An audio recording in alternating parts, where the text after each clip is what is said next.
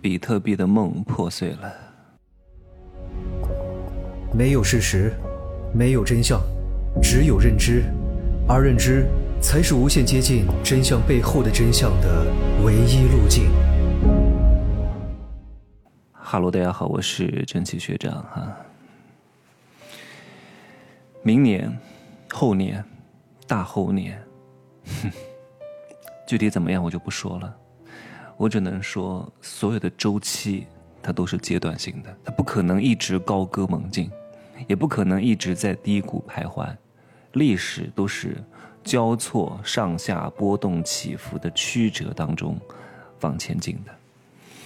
你在低潮的周期当中就蛰伏着就可以了，等到高潮迭起或者快要看到这个浪起来的时候，你再一猛子扎进去，随着这个浪把你推上浪尖。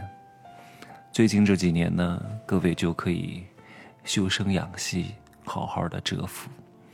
过去的十年赚钱很容易，二零零八年那个时候全球的经济危机，再加上中国央行的四万亿放水，把整个中国经济带起来了。什么微商啊、移动互联网啊、PC 互联网啊、什么什么短视频自媒体啊、医美啊、什么数虚拟货币啊等等之类的，还有房地产赚钱相对来说是比较容易的。但是你看看现在的房地产，你看看现在的医美，明年像这些医美机构关闭的还要更多，因为凯子没钱了，很多人都没钱了，对吧？现在卖房子也非常不好卖的，你不打个五六折、七八折，不是那种特别好的房产，都几乎没有人去买的。你看，在前几年，比特币炒得非常之火。很多人炒比特币挣了很多钱，是因为比特币它真的具备什么价值吗？别的虚拟货币我就不说了，几乎都是庞氏骗局，几乎都是骗人的，没有什么真正的价值的。唯独也就是比特币还有点价值。可是比特币它为什么有价值？不是因为它的制造难度有多高，也不是因为它的技术有多稀缺，也不是因为它的总量是恒定的，什么买一个少一个。你以为是什么珠宝啊？珠宝也不是买一个少一个。我劝各位都不要去买那些所谓的珠宝，什么王红全新跟你讲的这个珠宝有多贵。哎呀，卖价高不代表有市场交易量的，不代表有买家的。你看有很多小区，刚刚开始新建了，交完房之后，哇塞，都在业主群里面吵。你看我这个房价又涨了啊！我们这个房价刚开始买来八百万，现在一千三百万。结果呢？我一看，没有任何二手成交的交易量，零。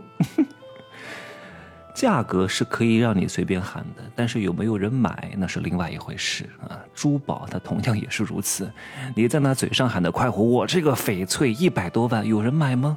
谁买呢？没人买。嘴上报的价格不代表是他真实的成交价格。有人跟你说我值五万一万，那随便叫啊，谁会去愿意花钱呢？对吧？三百都不见得愿意，你到底值多少钱？真金白银啊，在真实的市场交易当中去试试看，看有没有人愿意买你，而不是你在那自我吹捧，对吧？那比特币呢？之前它为什么能够涨得这么快？就是因为它有一个非常大的想象空间，这个想象空间就是有可能把一些非法的钱通过这个平台给它洗白了，所以它才有非常大的交易量，大家都想去买。但是各位，现在几乎已经不大不大可能了啊！全球最大的虚拟货币交易平台的创始人赵长鹏已经被美国抓了。这个赵长鹏非常有钱的，他现在已经不是中国人了啊，他是加拿大国籍。后来呢，又搞了一个阿联酋的国籍，因为他太有钱了。各位，他有多少钱？我记得是在二零二一年，这个平台上的日交易额达到七百六十亿美元，相当于五千亿人民币。然后这个平台叫币安，每天可以赚将近一亿美金的手续费，一天赚一亿美金，八亿人民币。各位，一个月呢？一年呢？一个月就是多少钱？三十亿美金啊！一年呢？各位，你算算看。所以美国看到眼红了，天哪！你再这样搞，交易量这么大，让那些恐怖分子，让那些什么基地组织，让那些什么地下交易，全部都在你这个平台上去交易，而且你还赚这么多钱，你赚这么多钱也不给美国交税，你不给美国交税也就算了，你不要损害美国的利益。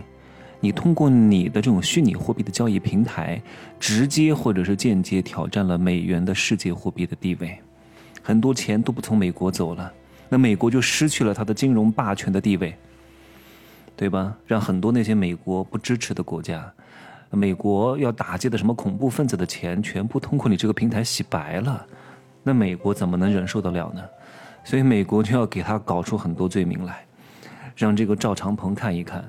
美元之所以能够成为世界货币，不是因为那张纸有多高级，也不是因为制造美元需要什么高科技，而是因为美元背后的美国掌握着这个星球最大的暴力机关，明白吗？所以就给他罗织一些罪名。但是赵长鹏也很聪明啊，他能够想到这一点，于是呢，他就搞了一个加拿大的国籍。可是加拿大和美国是有引渡协议的。所以他后来又搞了一个阿联酋国籍。那阿联酋是和美国没有引渡协议的，就算犯了什么罪，搞了什么洗钱罪啊，什么非法交易罪啊，什么等等之类的，也没法引渡回去。但是他想的太简单了，美国后来直接把他定性为什么？你为这些恐怖分子提供这个什么交易的支持，把他和恐怖分子划为一谈，哇，那这个时候就不得了了。你想想看，当年的本拉登。